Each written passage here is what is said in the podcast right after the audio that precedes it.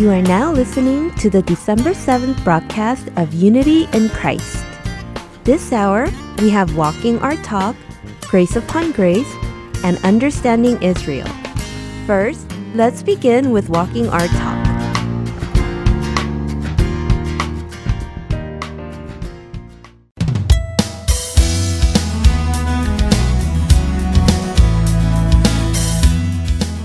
Welcome to Walking Our Talk with Alan and Polly Heller.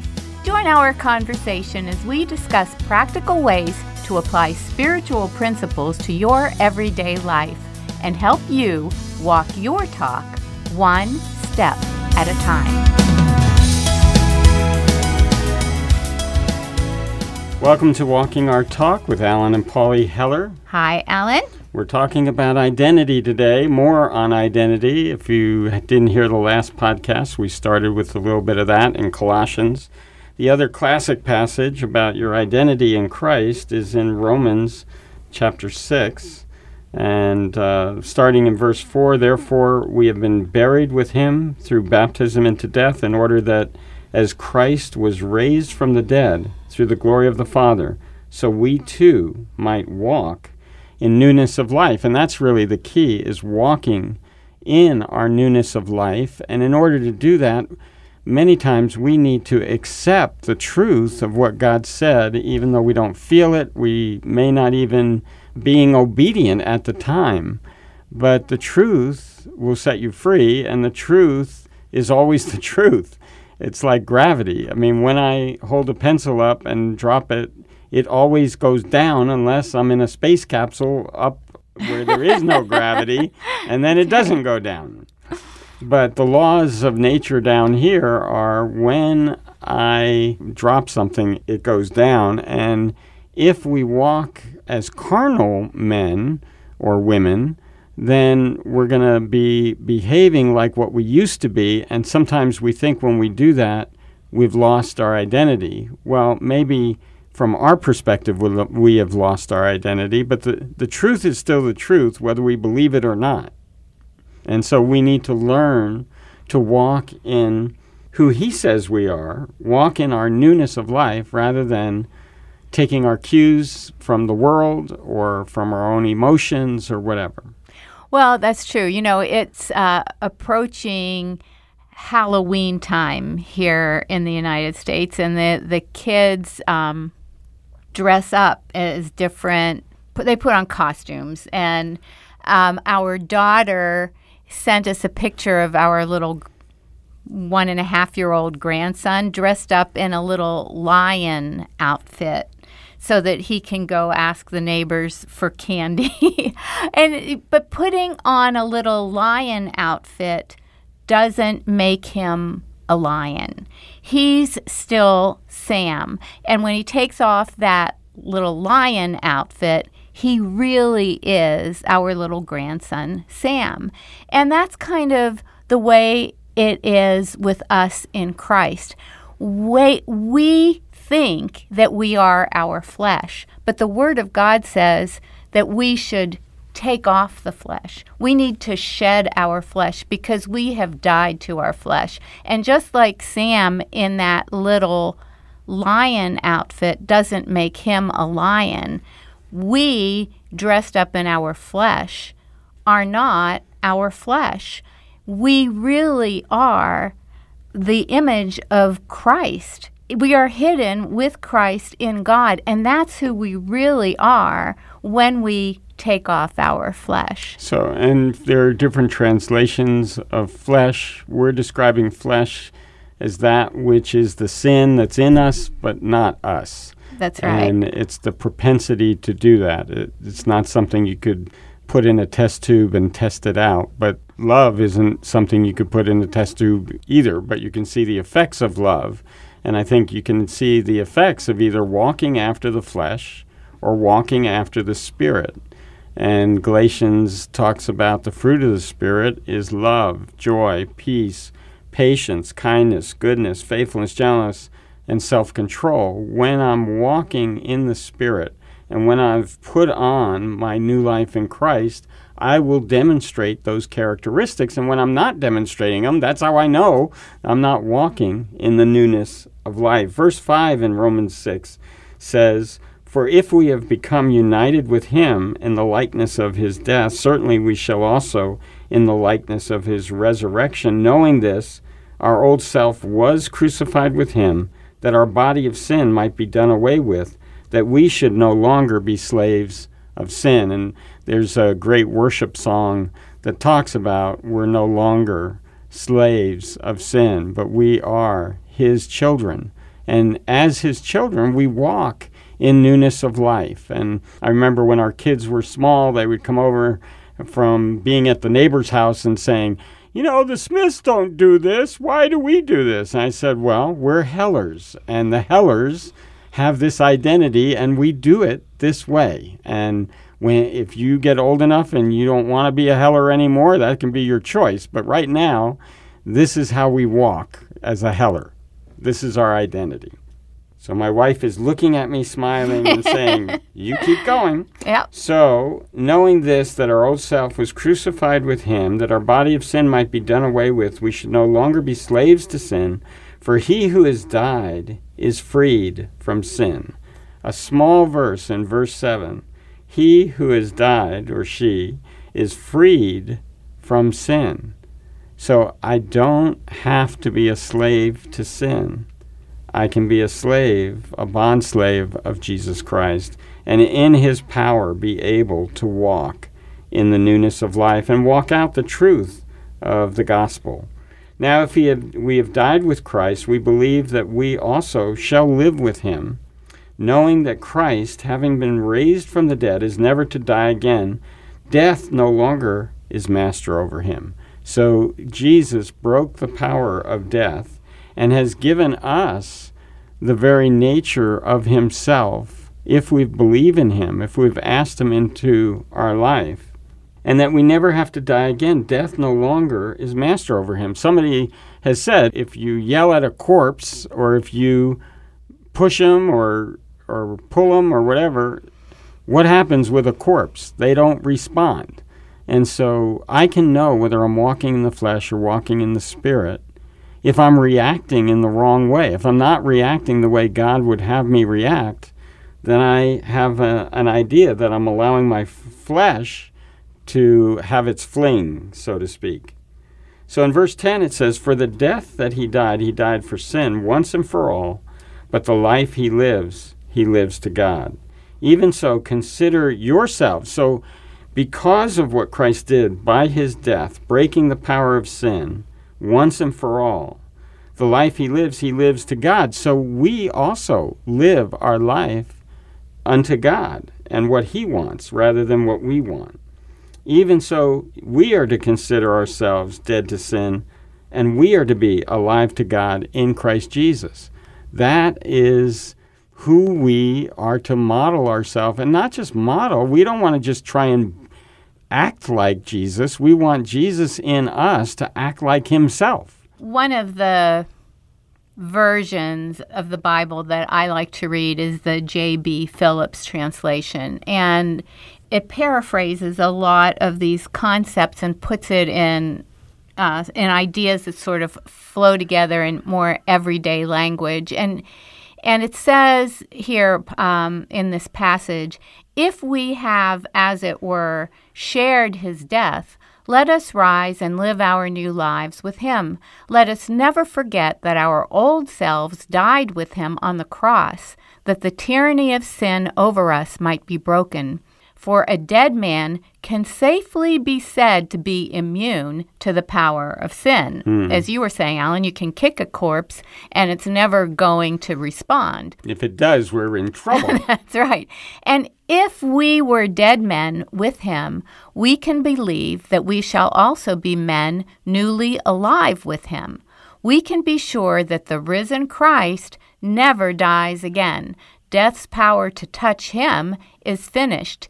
He died because of sin once. He lives for God forever. Hmm. In the same way, look upon yourselves as dead to the appeal and power of sin, but alive and sensitive to the call of God through Jesus Christ our Lord. Hmm. Then it goes on in verse 12, and it says, Therefore, don't let sin reign in your mortal body that you should obey its lusts, and do not go on presenting the members of your body to sin as instruments of unrighteousness, but present yourselves to God as those alive from the dead, and your members as instruments of righteousness to God. What a contrast.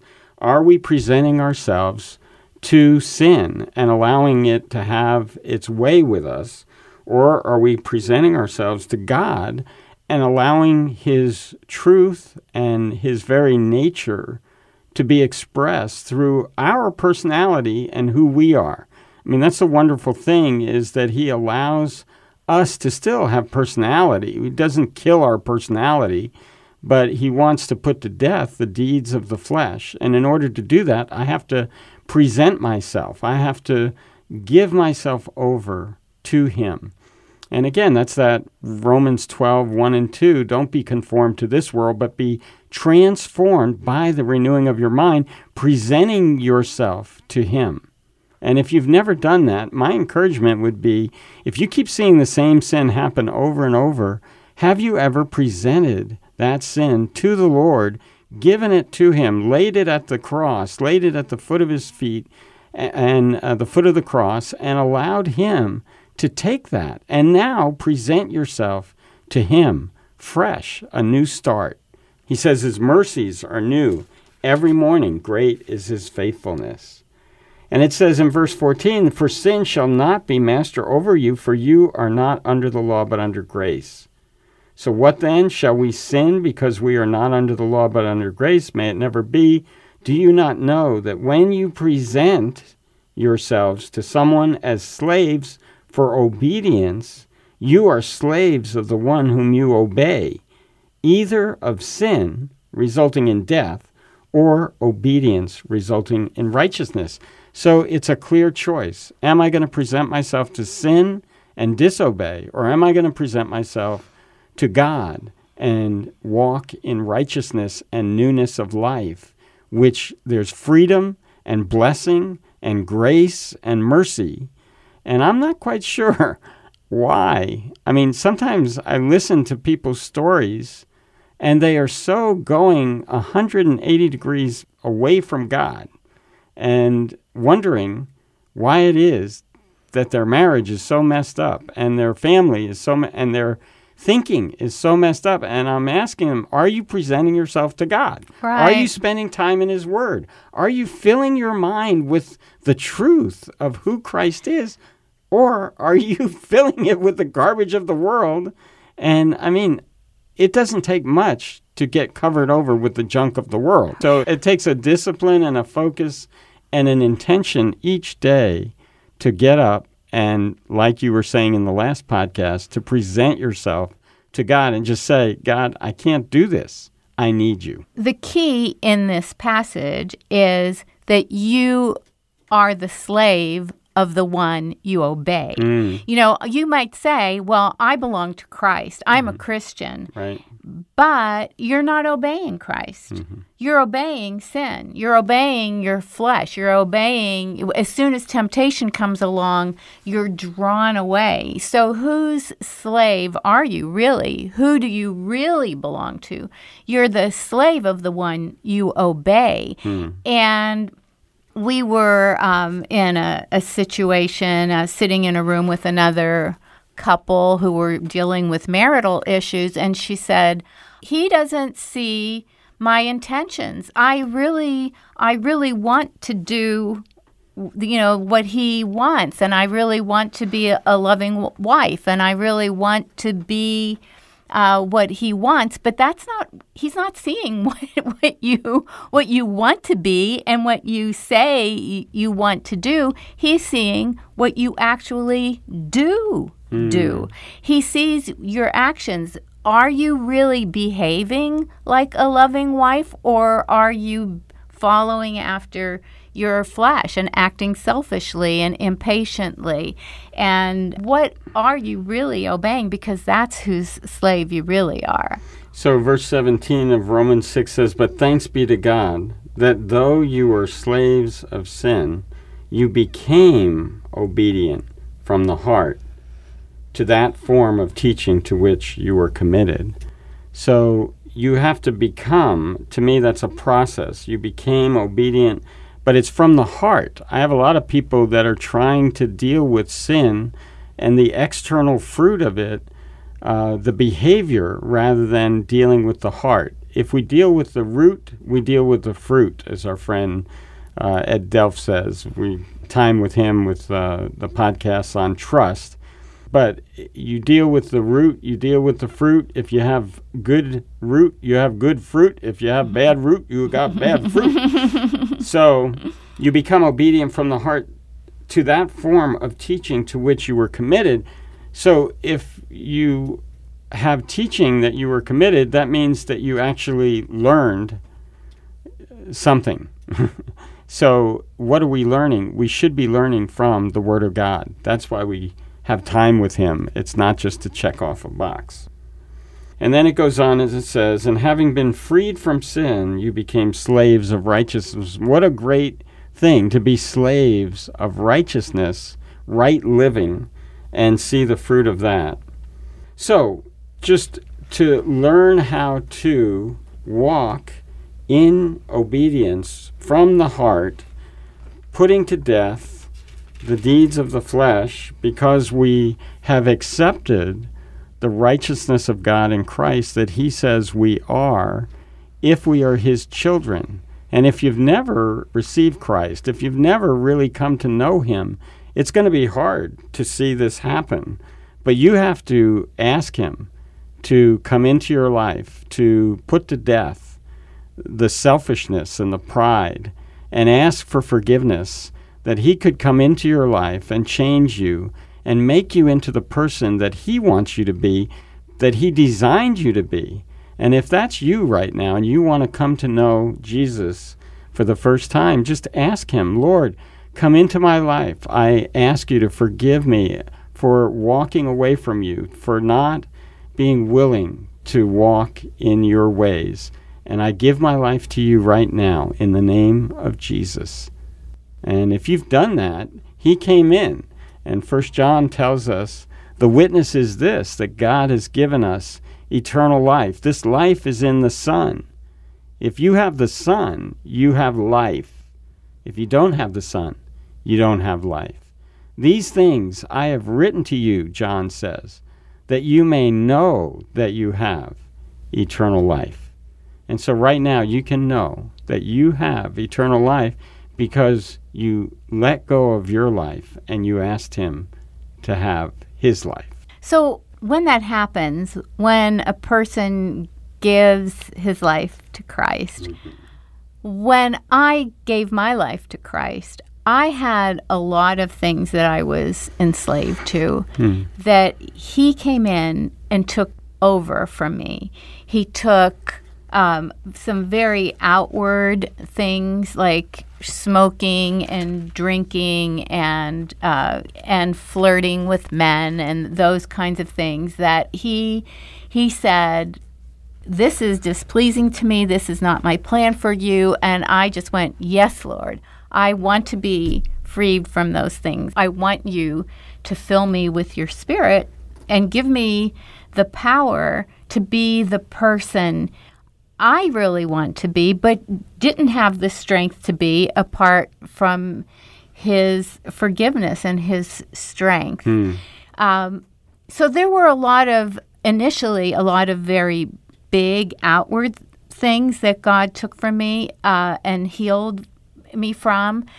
But that was whatever 46 years ago. Mm. And so there are still, what is my flesh now? What are the things that I still wrestle with? I, I don't have to deal with drinking and smoking and those kinds of major outward habits anymore, but there are still everyday pockets of selfishness that I need to give over to Christ hmm. and allow him to take from me to so that his spirit shines through me.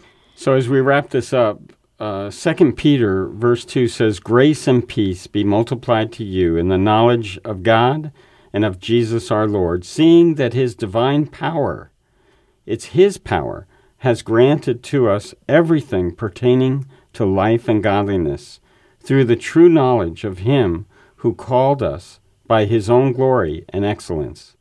For by these he has granted to us his precious and magnificent promises, in order that by them you might become partakers of the divine nature, having escaped the corruption that is in the world by lust. So that's my commendation to you today. Walk worthy in the Lord by His grace and peace that's multiplied to you by His divine power. He is the one that will allow you to walk in newness of life. And so we pray you will walk your talk today. This has been Walking Our Talk with Alan and Polly Heller, where we put into action those principles we know from God's Word, one step at a time. You can find more help at our website, walkandtalk.org.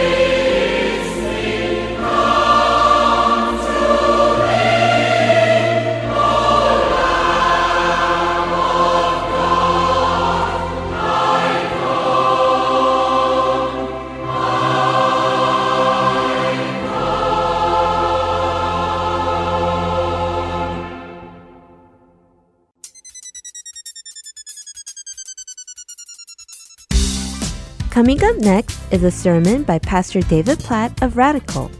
Today's topic is light and darkness. I hope you have a blessed time with Pastor David. John chapter 1, verse 5. So remember, John was a disciple of Jesus, a very close disciple of Jesus, who wrote the book of First John that we studied this fall. And this verse is from his account of Jesus' coming.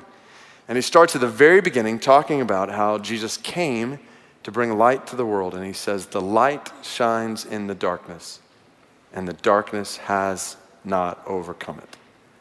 And I put this verse at the top of your notes because it is a perfect lead in to Revelation chapter 1, another book that John wrote.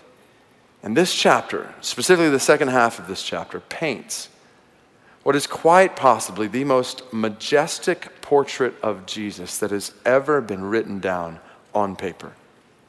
And the whole picture revolves around light in darkness. So get the picture. Whenever we study the Bible, we need to start by stepping into the shoes of the first people who read a particular text. So I want you to imagine right now, wherever you're sitting, imagine you're a Christian in the Roman Empire in the first century. This would not have been an easy time for you. Because you are a follower of Jesus, you face danger on every side persecution from the Jewish establishment, persecution from the Roman government. Imagine that you have members of your church, maybe even some members of your family, who are imprisoned right now in dark dungeons.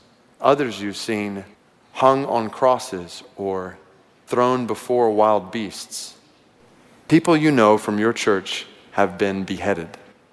So you get this letter from John, a follower, close friend of Jesus, who is now exiled to an island because of his faith.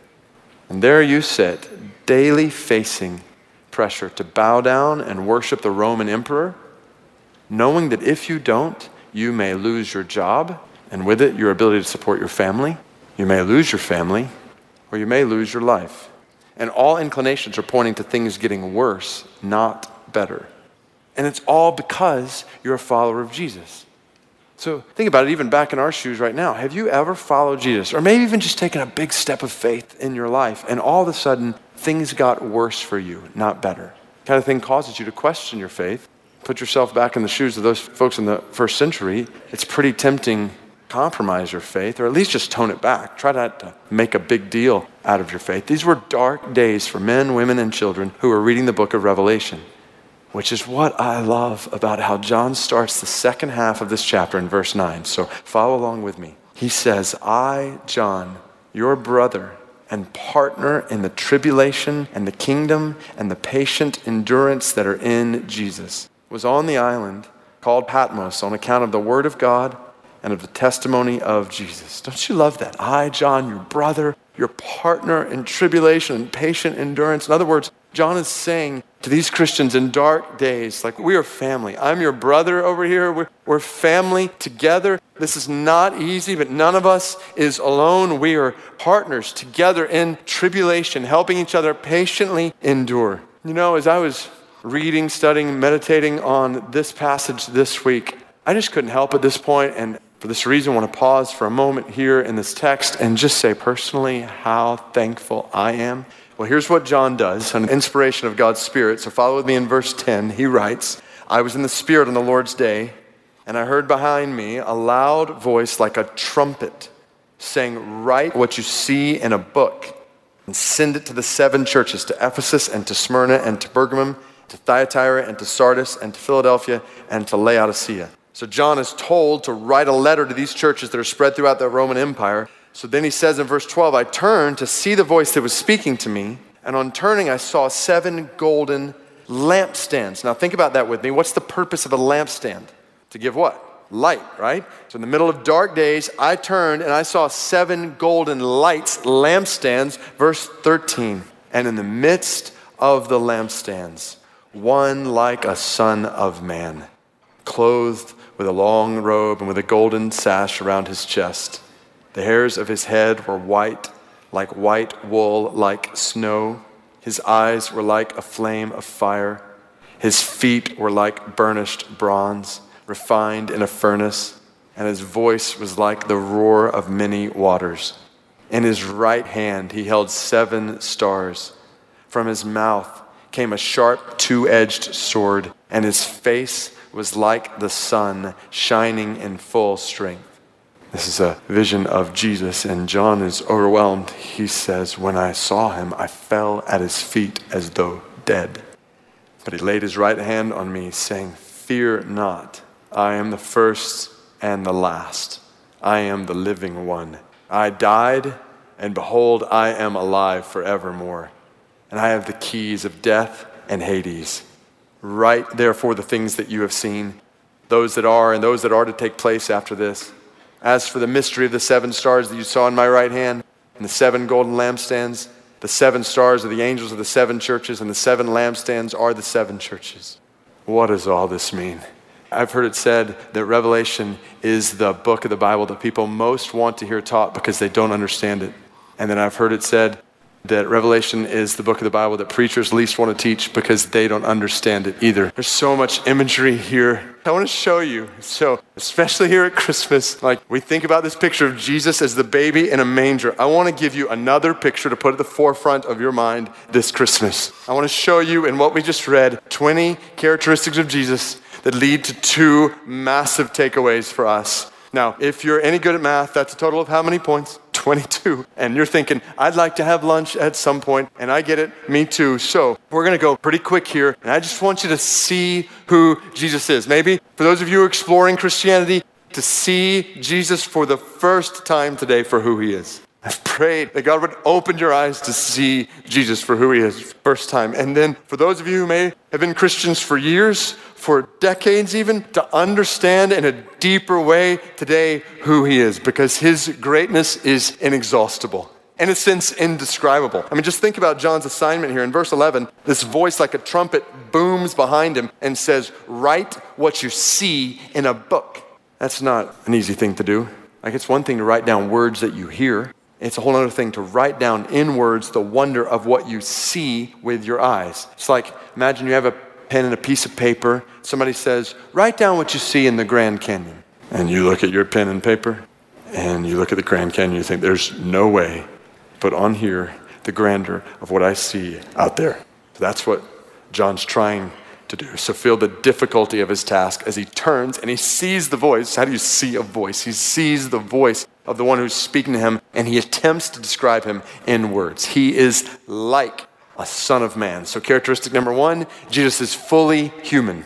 Just imagine John's perspective. He had spent three years with Jesus on the earth, every day, walking together, talking together, eating together. Then, after three years, he had seen Jesus brutally slaughtered on a cross. Then, three days later, he had risen from the grave, ascended into heaven. That's the last glimpse John had of Jesus. So now he turns.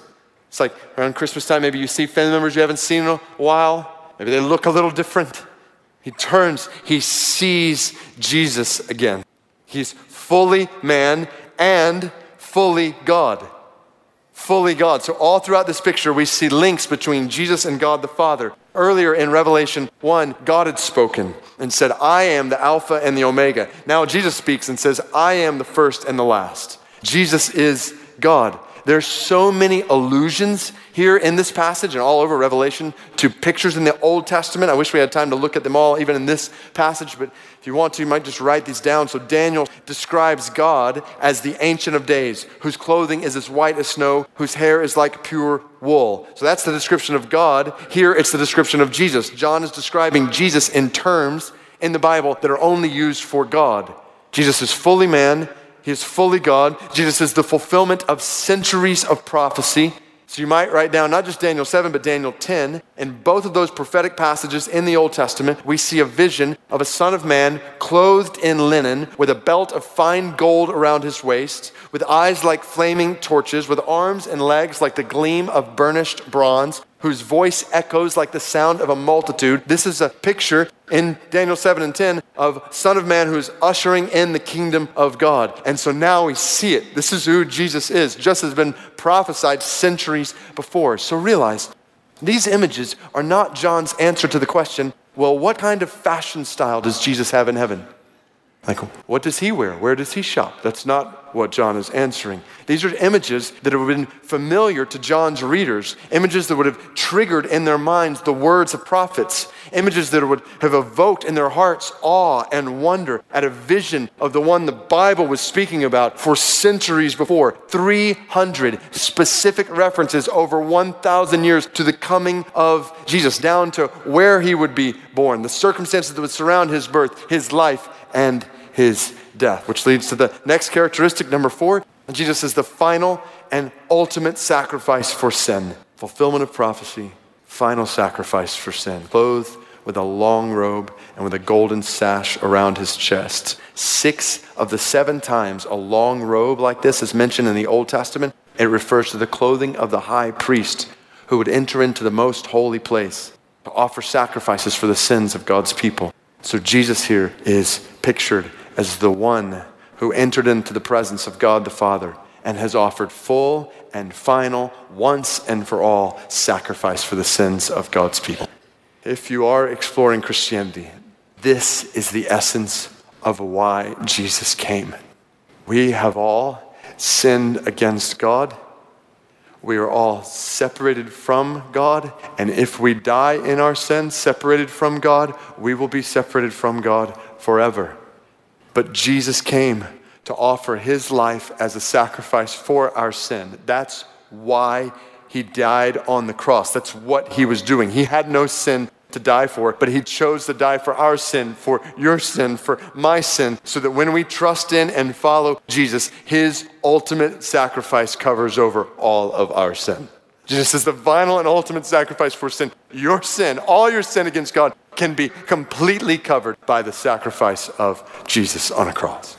Number five, Jesus is infinitely old. The hairs of his head are white, like white wool, like snow. That is a deliberate picture biblically of age. Like I mentioned a minute ago, this is the description Daniel gives of God as the Ancient of Days in Daniel 7. Now it is applied to Jesus because Jesus has existed forever. He did not begin, He has always been. He's infinitely old. He is infinitely wise. In ancient culture, white hair was a symbol of accumulated wisdom through years of experience. The experience and wisdom of Jesus knows no end. Which leads to number seven Jesus sees all things. His eyes are like a flame of fire, nothing escapes his gaze. He sees it all. He sees through it all. Jesus sees through all the pretense. He searches every area of our hearts. He sees the purity of our hearts and he sees the stains in our hearts. Jesus sees everything we would like to hide.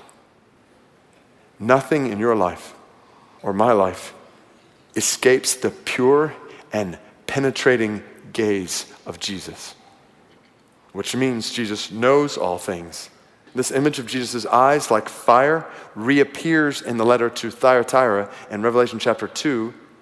Jesus knows everything, including everything about you, better than you know about you and me.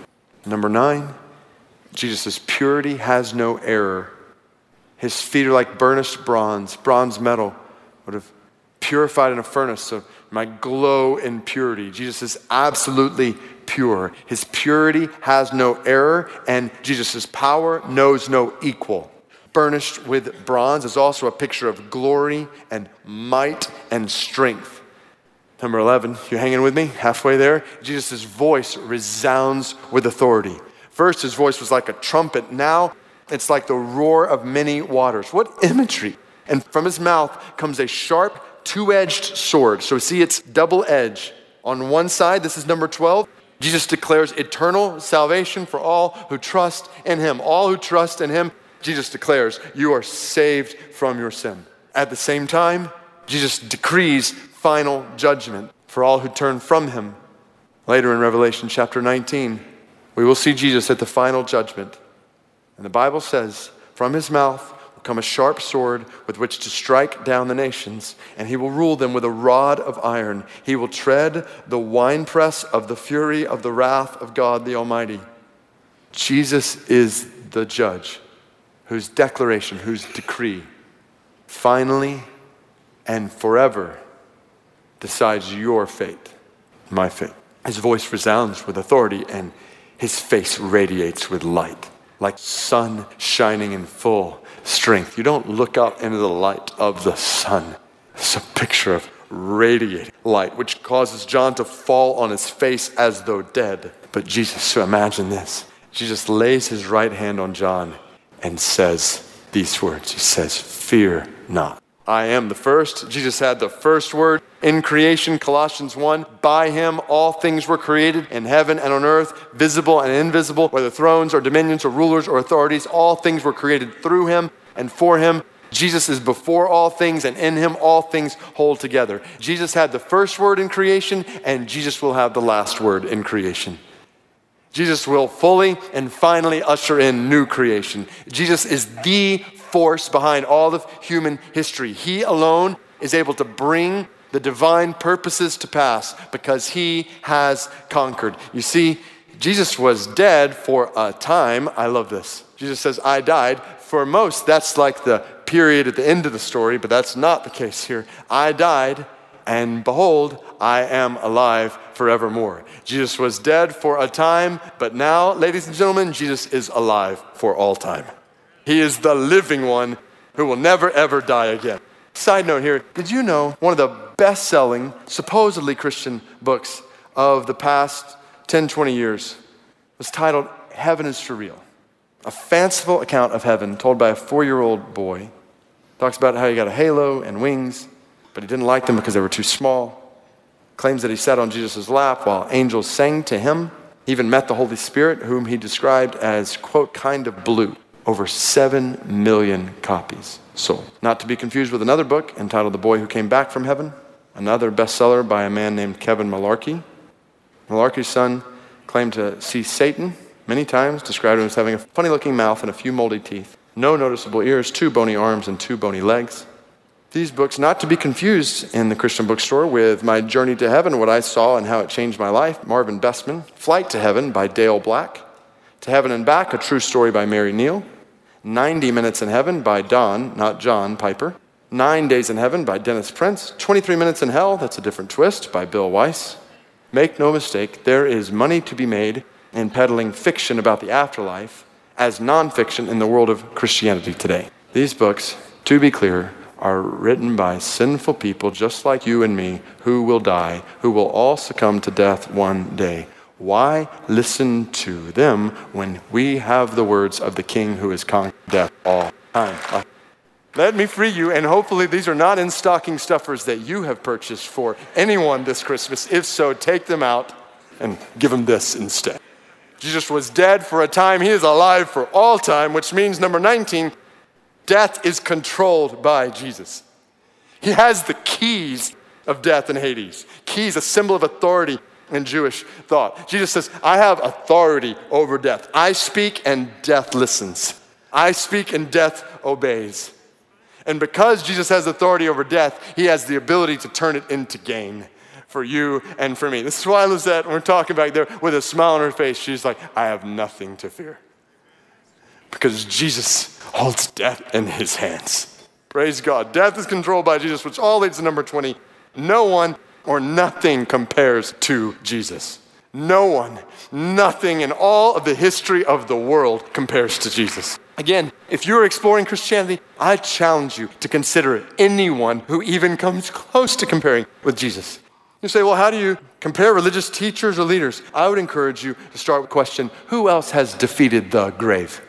Ladies and gentlemen, there is no one like Jesus. Fully human, fully God, the fulfillment of centuries of prophecy, the final and ultimate sacrifice for sin, infinitely old, infinitely wise, who sees all things, who knows all things, whose purity has no error, whose power knows no equal, whose voice resounds with authority, declaring eternal salvation and final judgment, whose face radiates with light, the one with the first and last word in creation, who was dead for a time and who is alive for all time and rules over death itself. There is no one like him.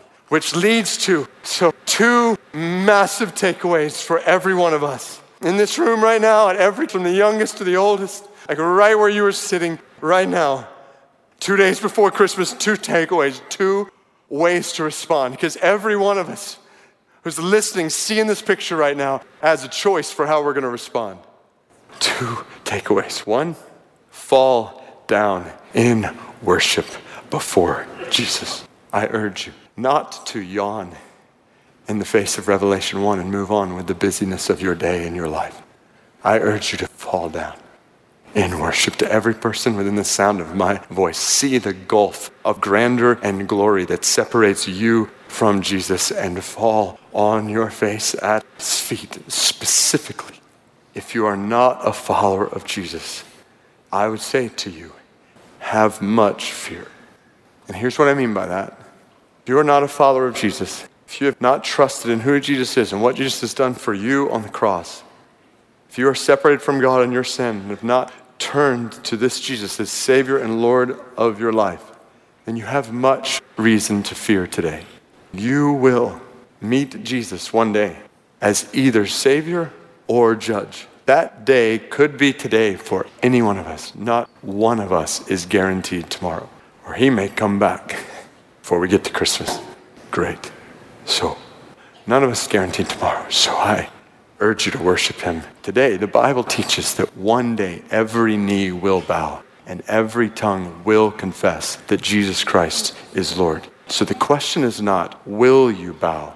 The question is, will you bow now or will you bow when it is too late? I urge you to trust in Jesus today, like right now in your heart.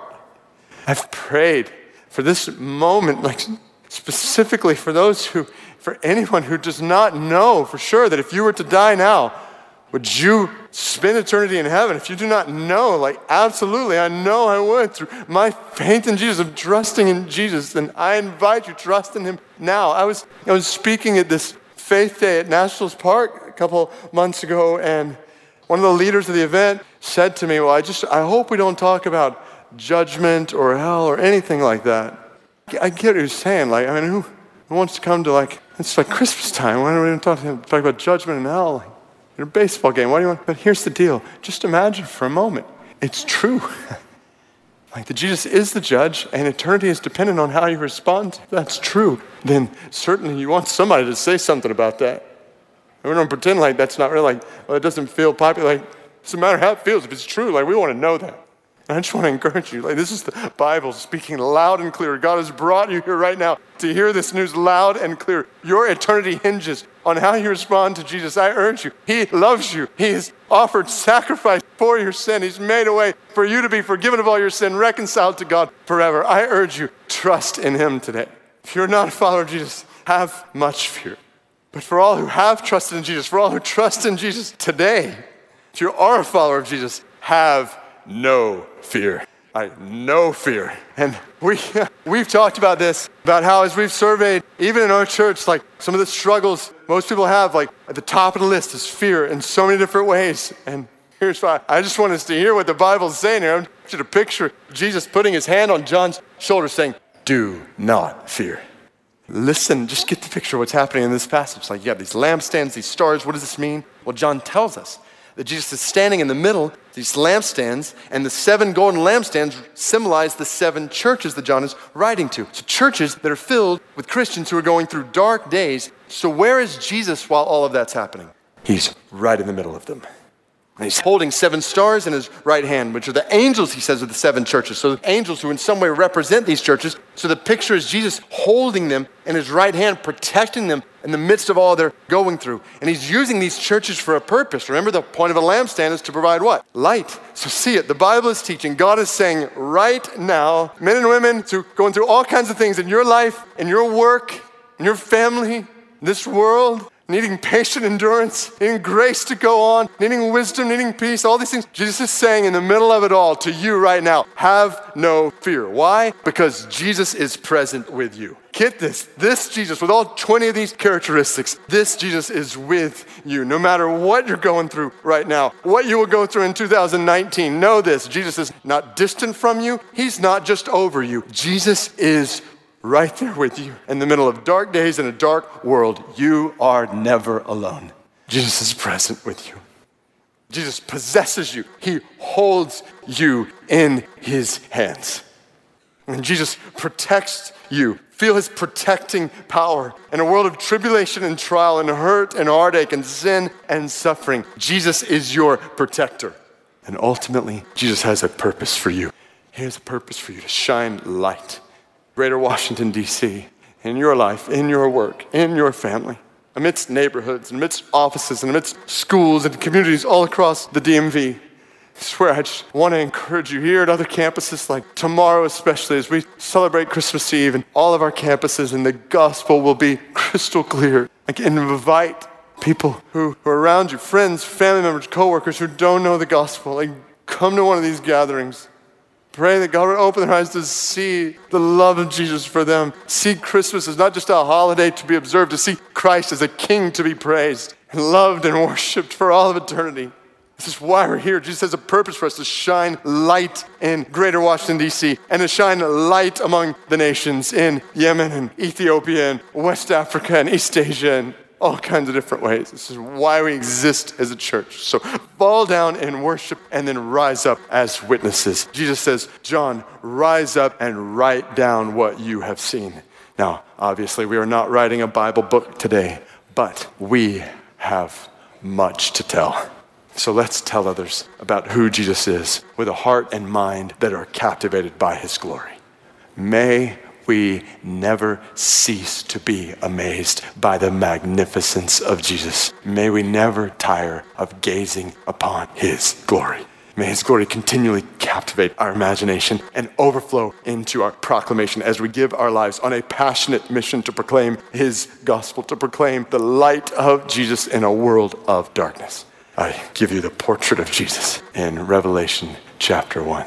So as you reflect on a baby in a manger, reflect on these 20 characteristics as well. So let's pray. Oh God, uh, I'm just overwhelmed by this moment. We've just seen this picture of Jesus in Revelation 1. And every one of us, including myself, we all have a choice right now for how we're going to respond to it. Please, please keep us from yawning and moving on with the busyness of our days and all the activities this week. Please, oh God, keep us from giving tip of the hat to Jesus. Keep us from uh, just a, a religious, monotonous routine that says we'll give Jesus nominal adherence or casual attention once a week. Jesus, you are worthy of so much more. You are worthy of our lives. You're worthy of all our worship, all our praise, all our adoration. In you we trust. We praise you. We glorify you. So help us, God. Help us, we pray, to fall down and worship. God, I pray. Even some who are here who may have been going to church for decades, like that today might be the day where they see Jesus in a fresh way, maybe for the, really the, for the first time, and say, I trust in Jesus. I want to live my life in the worship of Jesus. God, I pray that you would cause that to happen. God, I pray for some who are just exploring Christianity, maybe even coming to church for the very first time. God, I pray, I pray that this moment they might see Jesus, they might see your love for them. They might put their faith in Jesus. God, I just pray, I pray that right now you might shape, change the trajectory of lives for eternity. Power of your word, what we've just seen. And then, oh God, for all who've put their trust in you, God, help us. Help us to grow in our and amazement at the glory of Jesus and help us to grow in the surrender of our lives and our trust in Jesus amidst all the things we go through in a, a dark world. Jesus, we praise you as the light that overcomes the darkness. We exalt you for all of the characteristics we have seen in your word today. In your name we pray. Amen.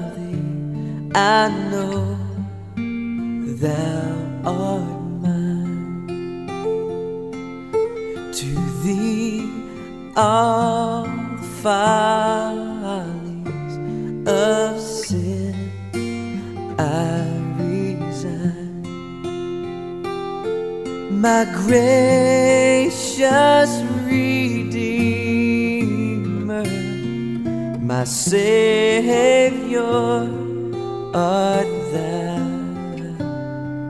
If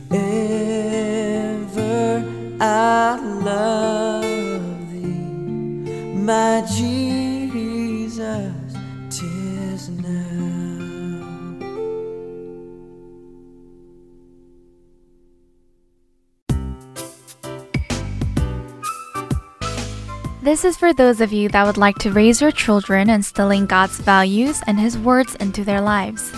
Heart and Soul Gospel Ministries can send you CDs of our children's program. The program includes Let's Read the Bible, Praise Time, Pray Time, and Story Time. If any of you are interested in the program, please contact the office or email us to receive the CD.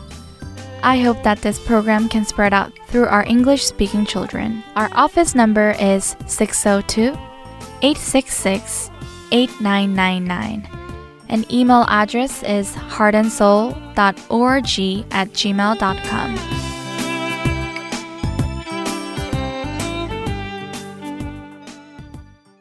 Coming up next is Understanding Israel.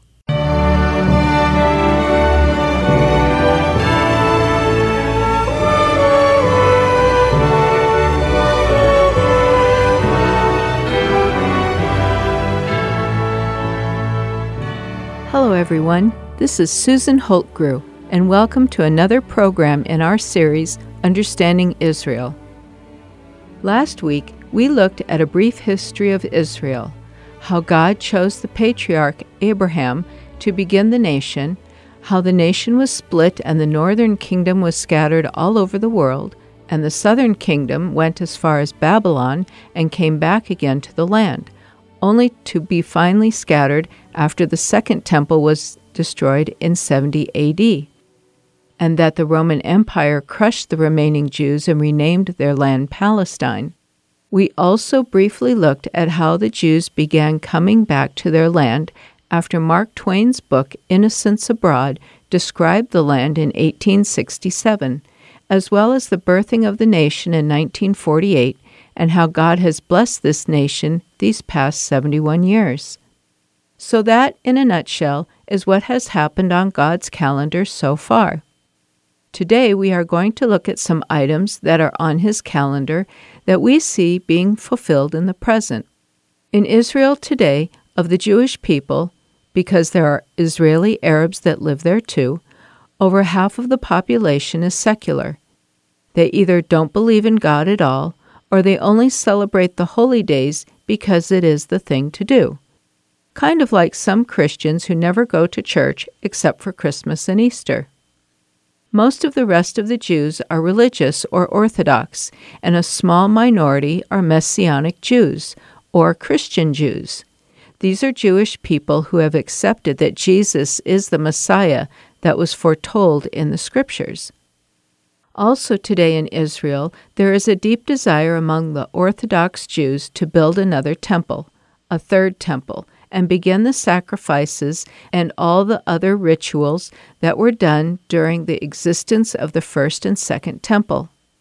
The Temple Institute is working on the blueprints for the building of this temple, and they have already made all of the items that were in the other temples, such as the bronze altar, the golden lampstand, the laver, and the table of showbread, as well as the tools and equipment that are required for sacrifices. All the priestly garments, including the high priest's attire, according to the descriptions in Exodus chapters 25 through 28. They say they even know where the Ark of the Covenant is. The Temple Institute has also called upon the Jewish men who know they are from the tribe of Levi to come forth and be trained in the performing of the rituals and sacrifices, and they have also selected a high priest from the tribe of Levi as well. God had set aside the tribe of Levi during their time in the wilderness, which we can read about in Numbers chapter 1, verses 47 through 51. The Levites, however, were not numbered among them by their father's tribe. For the Lord had spoken to Moses, saying, Only the tribe of Levi you shall not number, nor shall you take their census among the sons of Israel.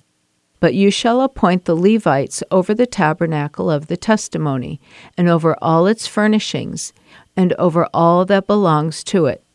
They shall carry the tabernacle and all its furnishings, and they shall take care of it.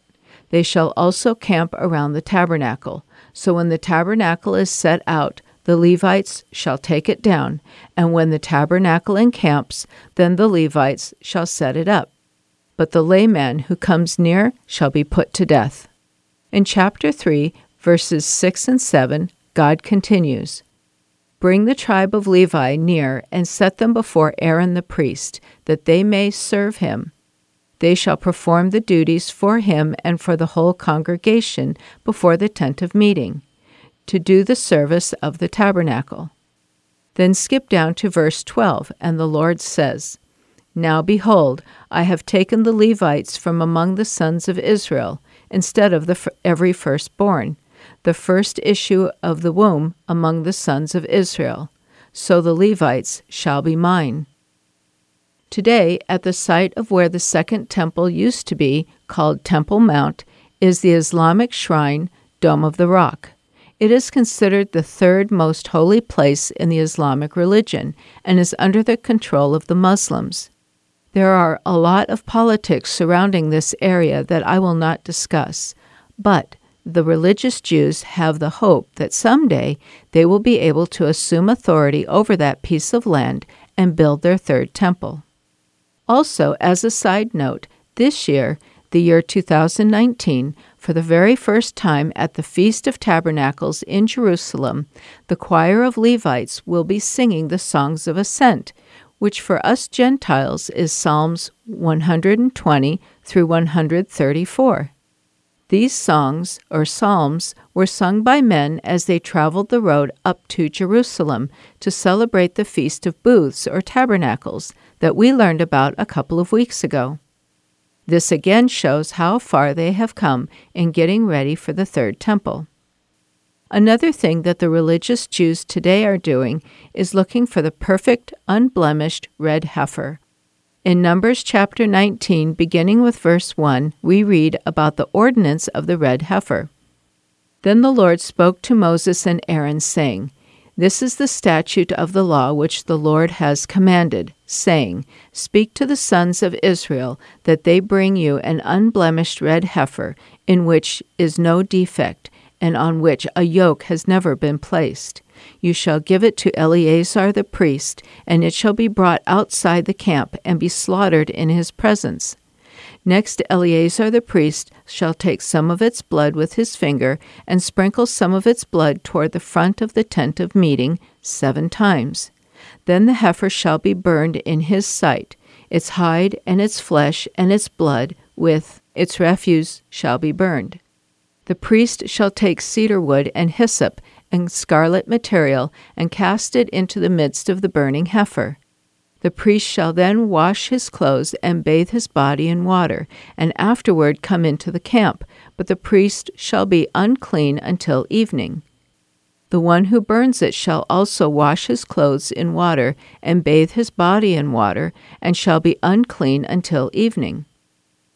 And finally, in verse 9, we read, now a man who is clean shall gather up the ashes of the heifer and deposit them outside the camp in a clean place, and the congregation of the sons of Israel shall keep it as water to remove impurity. It is purification from sin. This ritual of purification is an important step for getting the third temple ready for the sacrifices and rituals performed by the priests. There are many pastures in Israel and on Jewish farms around the world that are watching for that perfect, unblemished red heifer. One white hair anywhere disqualifies that heifer from being sacrificed. As Christians today, we watch Israel. We know that at some point in the future the temple will be built. Daniel speaks briefly about it in chapter 9, verse 27, Referring to the Antichrist, he writes, And he will make a firm covenant with the many for one week, but in the middle of the week he will put a stop to the sacrifice and grain offering, and on the wing of abominations will come one who makes desolate, even until a complete destruction, one that is decreed, is poured out on the one who makes desolate. And in chapter 11, verse 31, again referring to the Antichrist, Daniel writes Forces from him will arise, desecrate the sanctuary fortress, and do away with the regular sacrifice, and they will set up the abomination of desolation. Jesus also refers to Daniel's prophecy when speaking with his disciples in Matthew chapter 24, verse 15, where he says, Therefore, when you see the abomination of desolation, which was spoken of through Daniel the prophet, standing in the holy place, that holy place Jesus refers to, and the sanctuary that Daniel refers to, is the third temple. In the book of Revelation, the revelation of Jesus Christ also mentions the temple in chapter 11, verses 1 and 2. John writes, Then there was given me a measuring rod like a staff, and someone said, Get up and measure the temple of God and the altar and those who worship in it. Leave out the court which is outside the temple, and do not measure it. For it has been given to the nations, and they will tread underfoot the holy city for forty two months. This is during the tribulation, or what is also known as the time of Jacob's trouble, and we will be studying that subject next week. So until next time, God bless you all, and goodbye.